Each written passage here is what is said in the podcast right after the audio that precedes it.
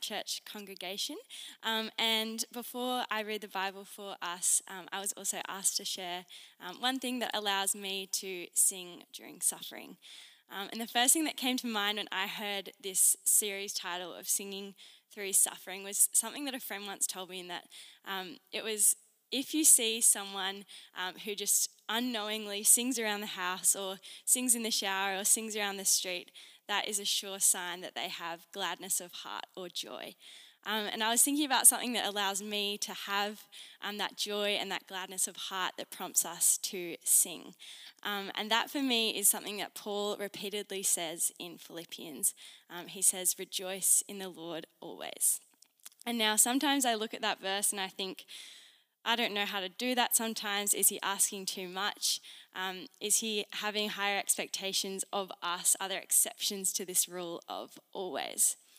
But then I go into my room and I'm still before God. I pray, or I put on worship music, or I journal. And I think about what God has done for us in sending his son. That Jesus died for our sins so that we could have a relationship with a God who is loving, who is gracious, who has mercy for us and lives with us every single day. And I think of the hope that Jesus has brought us in bringing us this relationship, and a hope that transcends the life that we are living now. So I hope that in times of suffering and trials that you might be going through, you might be still before the Lord. Rejoice in him always, because he is worth it. And I hope this gives you a reason to sing. But now we are going to go into God's word, and today we are reading Psalm 138 and Romans 8, 18 to 30. So if you'd like to turn to Psalm 138 now, we'll get started. I will praise you, Lord, with all my heart. Before the gods, I will sing your praise. I will bow down toward your holy temple and will praise your name for your unfailing love and your faithfulness. For you have so exalted your solemn decree that it surpasses your fame. When I called, you answered me. You greatly emboldened me. May all the kings of the earth praise you, Lord, when they hear what you have decreed. May they sing of the ways of the Lord, for the glory of the Lord is great. Though the Lord is exalted, he looks kindly on the lowly.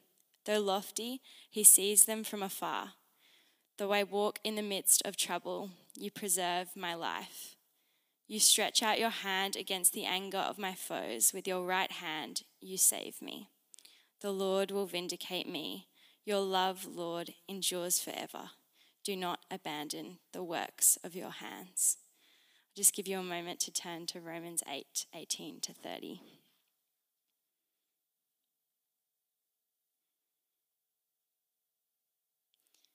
I consider that our present sufferings are not worth comparing with the glory that will be revealed in us. For the creation waits in eager expectation for the children of God to be revealed. For the creation was subjected to frustration, not by its own choice, but by the will of the one who subjected it, in hope that the creation itself will be liberated from its bondage to decay and brought into the freedom and glory of the children of God.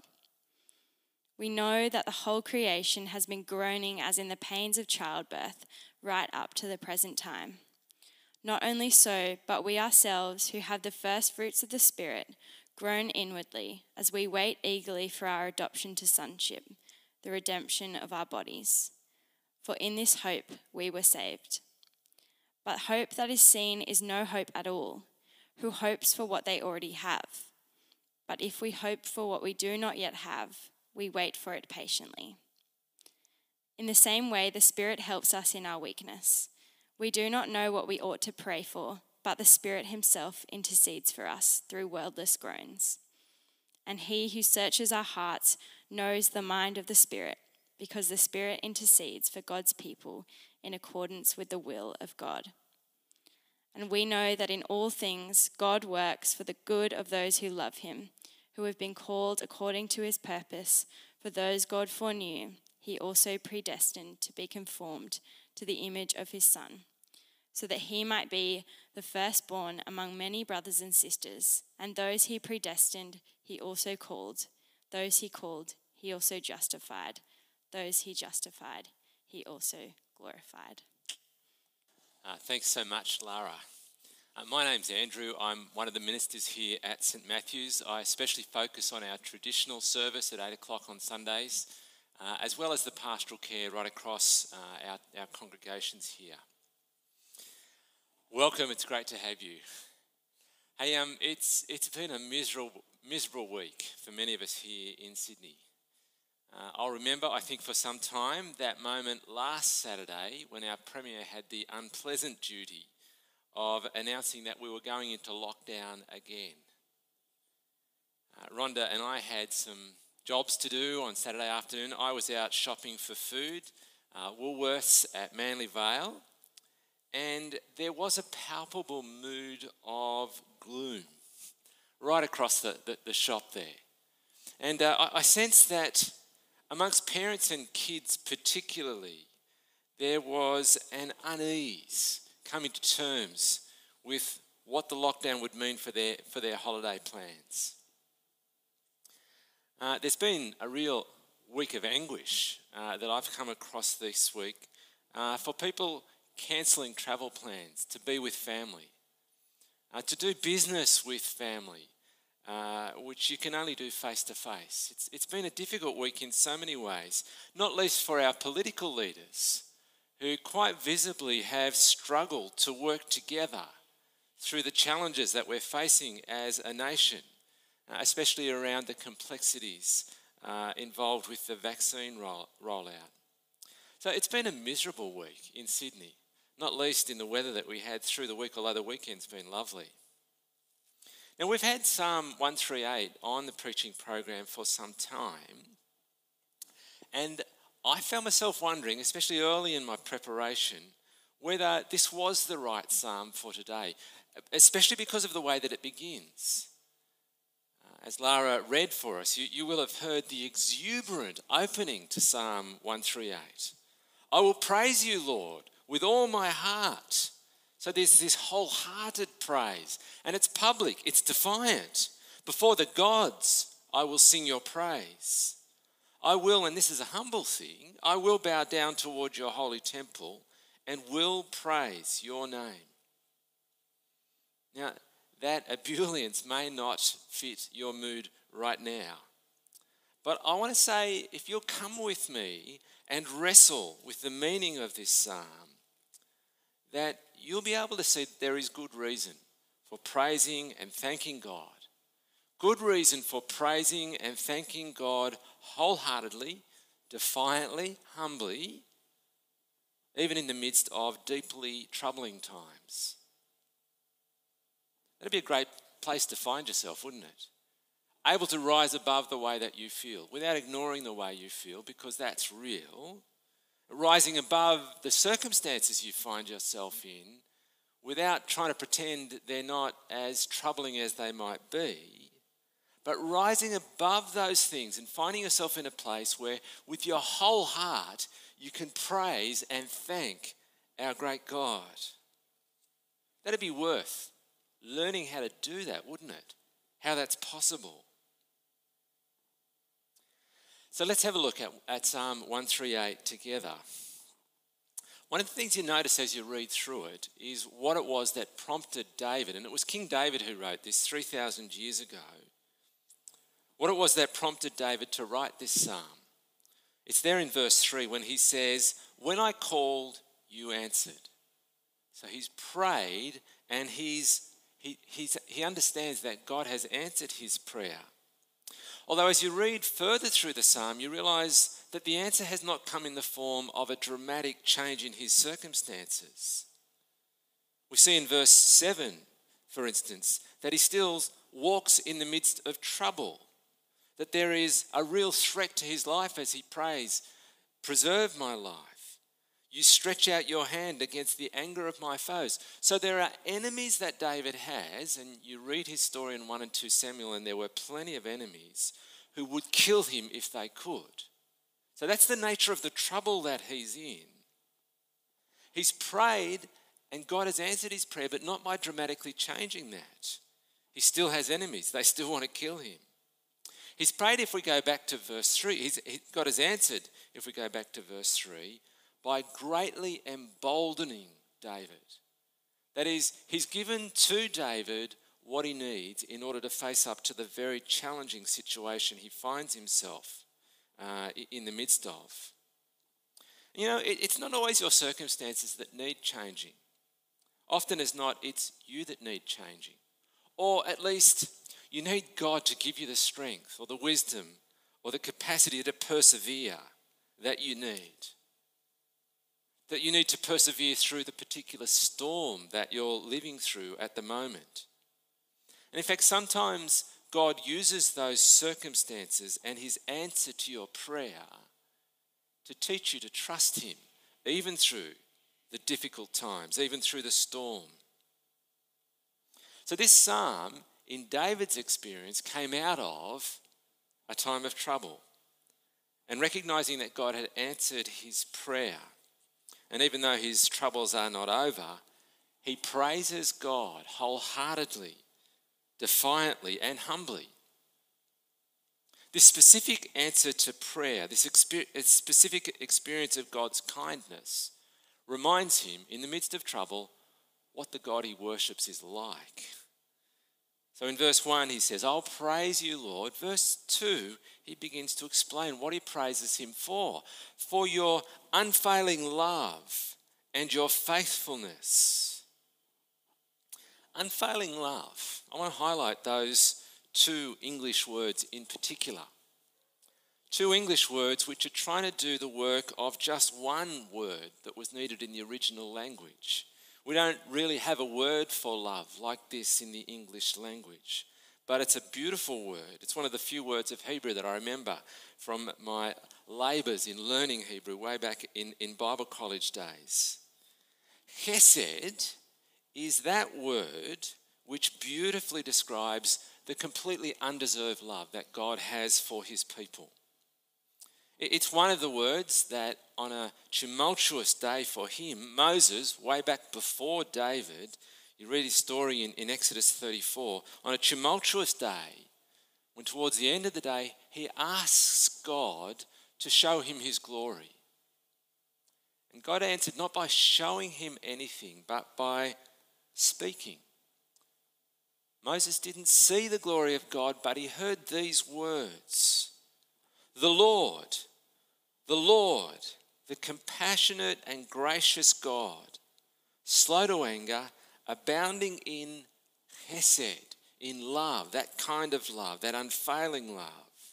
The Lord, the compassionate and gracious God, slow to anger, abounding in love and faithfulness.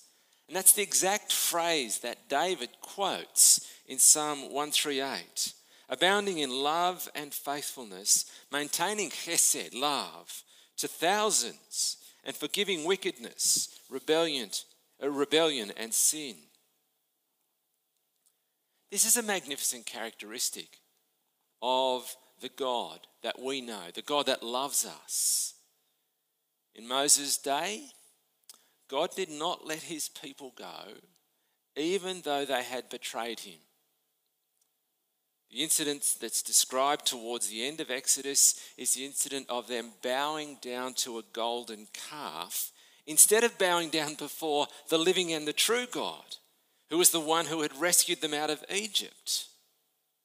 This unfailing love is a steady, persistent refusal of God to wash his hands of Israel despite not just this incident, but generation after generation being unfaithful to him. This love of God, this unfailing love, this chesed, is the commitment of the ferociously holy and righteous God who cannot leave sin unpunished to love his people with an everlasting, unfailing, steadfast love, which is full of compassion and mercy and kindness. This is the God we know. This is the God we've got to know even better as we've been listening to the prophet Ezekiel from the Old Testament. As we've watched God at work in Ezekiel's day, even in the exile. So here we are in Sydney, coming to the end of a miserable week in so many ways. A lockdown can be frustratingly dispiriting, can't it? But it cannot take away from us the steadfast, compassionate love of our God. His love and His faithfulness give us good reason to praise and thank Him even in the middle of a COVID lockdown. But David has more to say, as we see a little bit further through verse 2. I'll praise you, Lord, he says in verse 1, for your love, your unfailing love and your faithfulness, for you have so exalted your solemn decree that it surpasses your fame. It's a strange expression there, that something could surpass the fame of God. I hope as we focus on those words there, solemn decree, that you see what could surpass what had been known of God up till that time. I've highlighted solemn decree there because I'm pretty sure that David is writing about a very specific announcement by God, a very specific decree about what He's going to do. It's in one of the most important statements in the Old Testament in 2 Samuel 7, where God makes a promise to David through the prophet Nathan. A promise that one of David's descendants will be no one less than the Son of God Himself, and that He will establish the kingdom of God forever. So 2 Samuel 7 verses 11 and 12, the Lord declares, says Nathan, I will raise up your offspring to succeed you, and I will establish the throne of His kingdom forever. I will be His father, and He will be my son. It's so significant in the baptism of Jesus, the words that people hear from heaven, as God the Father says of Jesus, this is my Son whom I love. He is that descendant of David. Back in David's day, he could not have grasped how significant that promise was to become, or the cost that God would pay by sending Jesus. But David knew enough to know that such a promise, as it's revealed and as it becomes known, will only grow the fame of God in the whole world. And certainly as he penned this psalm, it gave him reason to praise and thank God even in the midst of the mortal danger with which he lived. Now, as you read through the rest of this psalm, you see that David's praise and thanksgiving that he offers to God directly moves towards prayer. Firstly, prayer that his praise would be shared by people everywhere. And so he says in verse 4, may all the kings of the earth praise you, Lord, when they hear what you have decreed. And there's that word decree again, this specific promise that God has made to David. Now imagine that the kings that he was particularly praying about would have been his enemies over the border in Philistia or over in Moab, who opposed God's people and opposed God Himself. This is the sort of prayer I think it would be good for us to pray today for world rulers who show no sign of knowing the true God and who show every sign of defying Him. You might pray it for someone you know in your office or on the strata committee where you live, who pushes their weight around, praying that God by a miraculous work would soften their hearts so that they would come to understand the wonder of His love for all people, even for them. That they would know this steadfast love and faithfulness and learn to delight in the God whom they may be defying at the moment. So this really is a beautiful song in a time of suffering, a song for troubled times. Right at the end of the psalm, David expresses his very strong confidence in God. Confident that God, who is highly exalted, sees a little one, sees a lowly one, sees someone who is suffering. His focus is on them even more than it might be on the rich and the famous, on the celebrity. He sees you, He sees me, wherever we are. It's a psalm that finishes with a great sense of confidence from David's point of view that God will vindicate him as the one to whom He's made these marvelous promises, but a sense of confidence that we can share in Christ as we know God's promise to his people. It's a beautiful psalm. It is a song for troubled times. And I've become quite fascinated with its placement in the 150 psalms that we've got in the Bible. It's the first of a collection of psalms that were written by David, but right near the end, in the middle of a whole lot of other psalms, which are born out of the experience of the people of Israel in exile when they were in Babylon. In fact, Psalm 138 comes straight after one of the most miserable psalms in the Bible, which is born out of Israel's experience in exile. If I can put it somewhat colloquially, it's a lament which laments the way in which their captors taunt them, saying, "Hey guys, why don't you sing us one of those songs of Zion? You know, about your beautiful temple and your great kings and your great God." And in the lament, the psalmist writes, I can't sing those songs. I've hung up my harp. I can't sing when I'm so far away from the land that God gave to us. So it is a lament, and there are many psalms of lament. So it's actually okay to lament. If you're sad, it's okay to be sad. If you're in grief, it's okay to be in grief. And it's good to pour out your heart in lament, in sorrow, in grief to God. But it's equally good to move on as you're able, even as a deliberate thing that you do. And so Psalm 138 comes straight after that miserable lament, Psalm 137. And it teaches us how to deliberately turn our thoughts, our hearts to God. Psalm 138 is a psalm for a time of trouble. I find it inspiring to think that believers in the exile, as miserable as they may have been, deliberately took up David's words and took them up as their own. Even at a time when they were living in exile, even at a time when their temple was in ruins, their kings had been humiliated, they nevertheless took up David's words and deliberately lifted their hearts in defiant and humble praise to God.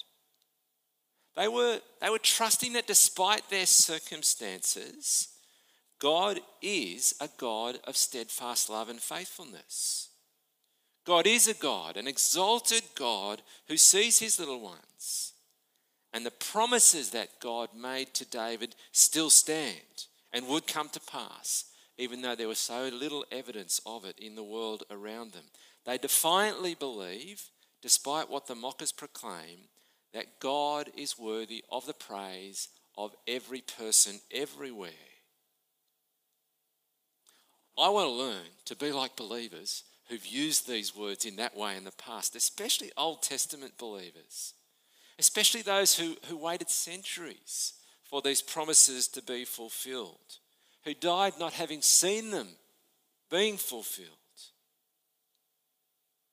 And I and you have so much more reason to take up these words and sing God's praises confidently, exultantly in the midst of trouble, because we know that in history God fulfilled his promise. And he is fulfilling those promises that he made to David. He has sent a descendant of God, his own son, who now rules all things, and he presently is building a beautiful kingdom of love and grace and truth, which one day will be a new creation. I'm going to turn, as I begin to wrap up, to Romans 8. Such a rich passage. There's just a few things I want to highlight there. And partly I'm sharing with you an experience that I had earlier this year. I was reading through the book of Romans across the Christmas and New Year, in December and January. It was a great experience, actually. And I woke up one morning realizing that I developed a pattern over a while of groaning as I got out of bed. It was because of my stiff back. And part of the groaning was because it was awkward to get out of bed. Part of the groaning was it was still going on. Now, don't worry about me. I'm fine now. Thank you, God, for physios who've been such a great help to me. But 3 times in Romans 8, groaning is mentioned. Not that of a stiff back, but just listen for 2 of them as I read for you. We know that the whole creation has been groaning, as in the pains of childbirth, right up to the present time. Not only so, but we ourselves, who have the first fruits of the Spirit, groan inwardly as we wait eagerly for our adoption to sonship, the redemption of our bodies. See, that groan I had each morning, what was a little sign that something was not quite right with my body. Romans 8 says the whole world is groaning because something's not quite right with our world. In fact, something is terribly wrong with our world. The people of the world, you read this in the early chapters of Romans, the people of the world that God has lovingly created have turned our backs on God, and we are living and we are dying with the consequences. But within this groaning world where the whole creation is groaning, there are people like us who've turned to Christ. We know Christ. We've learned as the Spirit has come to us that we are truly the children of God. We learn that it's okay, it's our privilege to call God our Father, our Heavenly Father. So although we might not look any different to anyone else, even though we may suffer just as much or more than those who don't know God, we truly are the children of God. So we groan with a particular kind of groaning inwardly, a bit like the groaning of a woman in childbirth, though, which has hope on the other side of the groaning. We groan, as Paul says, with the eager expectation of the revelation of who we truly are. We're looking forward to being freed from our bondage to decay, which is the experience of everyone in this world, to being released to a place where there'll be no more tears, there'll be no more pain, no more back pain, there'll be no more risk of a widespread deadly viral infection, there'll be no more shutdowns, there'll be no more anxiety and frustration and disappointment or depression or strained or broken or distanced relationships. See, we groan in this life, but with the eager expectation of much, much better days ahead, all the way into eternity, stretching out before us. So friends, 3,000 years ago, David realized that in the midst of trouble, God had answered his prayer. God had given him what he needed to boldly face the particular challenge that was in front of him. And so his heart welled up in praise and thanksgiving in this beautiful psalm that we've been thinking about this morning. And down through history, people of faith have taken hold of the words of this psalm, and though they saw little evidence of God's goodness in their immediate circumstances, they defiantly sang or recited these words because they knew, like we do, the everlasting love and faithfulness of God. We have much more reason to praise and thank God than many have in history. Now that God has sent David's greatest son, we know that into eternity we will join with our Lord in the new creation where we'll sing his praises evermore, so gladly. I'm going to invite you now, as I wrap up, to join me in saying the words of Psalm 138, this great song for a time of trouble. Please join me. I will praise you, Lord, with all my heart. Before the gods, I will sing your praise. I will bow down toward your holy temple, and I will praise your name for your unfailing love and your faithfulness. For you have so exalted your solemn decree that it surpasses your fame. When I called, you answered me. You greatly emboldened me. May all the kings of the earth praise you, Lord, when they hear what you have decreed. May they sing of the ways of the Lord, for the glory of the Lord is great. Though the Lord is exalted, he looks kindly on the lowly. Though lofty, he sees them from afar. Though I walk in the midst of trouble, you preserve my life. You stretch out your hand against the anger of my foes. With your right hand you save me. The Lord will vindicate me. Your love, Lord, endures forever. Do not abandon the works of your hands.